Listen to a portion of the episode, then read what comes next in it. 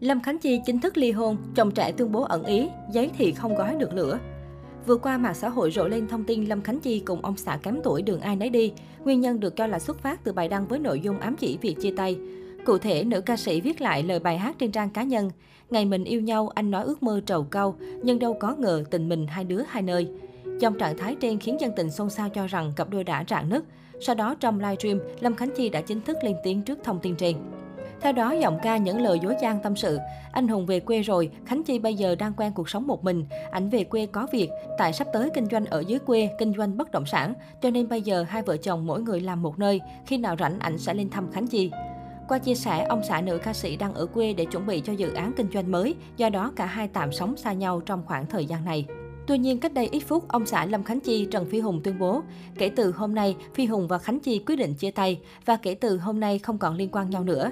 Lý do thì ai cũng tự hiểu trong lòng, giấy thì không gói được lửa, mọi cố gắng chỉ là bằng thừa trước mặt người ta. Lâm Khánh Chi và ông xã Phi Hùng kết hôn vào tháng 1 năm 2018. Sau khi về chung nhà với ông xã kém tuổi, nữ ca sĩ có cuộc sống hôn nhân viên mãn. Tổ ấm của công chúa dường như rộn ràng hơn từ khi chào đón cậu con trai đầu lòng. Một số người đặt nặng sự nghiệp thì lấy đâu ra tình yêu, tôi luôn chọn hạnh phúc.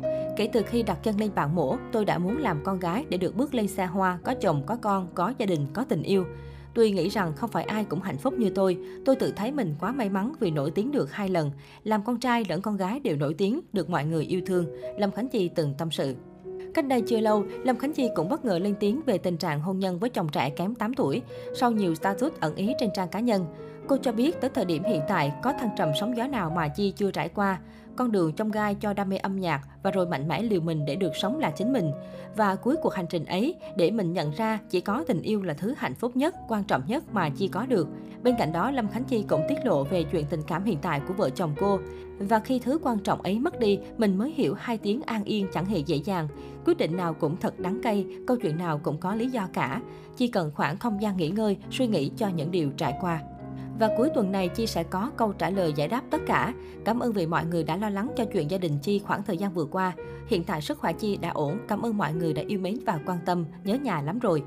Khánh Chi thừa nhận vợ chồng có tranh cãi với nhau trước đó nhưng không quá lớn để dẫn đến việc cô phải dọn ra khỏi nhà. Tuy nhiên trong hai tuần liên tiếp, nữ ca sĩ liên tục gặp hai giấc mơ kỳ lạ về những người thân đã mất cách đây gần 20 năm. Một là người bạn từng thầm thương trộm nhớ cô lúc chưa chuyển giới, người kia là bà nội quá cố. Trong giấc mơ gặp bà nội, Lâm Khánh Chi kể có chi tiết bà hỏi, sao con còn chưa đi theo bà, khiến cô sợ hãi. Bà nói tuần này là tuần mọi người đều nghỉ ngơi mà vợ chồng tôi vẫn ríu rít hạnh phúc nên tôi phải chết. Tôi sợ quá bèn hỏi bà nội rằng vậy nếu chúng tôi chia tay không gặp nhau thì bao nhiêu ngày mọi việc có thể bình thường trở lại. Bà nói một tuần lễ thì được, nữ ca sĩ nhớ lại. Trước ngày xảy ra giấc mơ kỳ lạ, sức khỏe của người đẹp gặp vấn đề, uống nhầm thuốc dẫn tới co giật, mệt mỏi, phải truyền nước biển tại nhà và có biểu hiện nguy hiểm. Việc gặp bà nội trong giấc mơ cùng với tình trạng sức khỏe không tốt khiến Lâm Khánh Chi càng thêm lo lắng.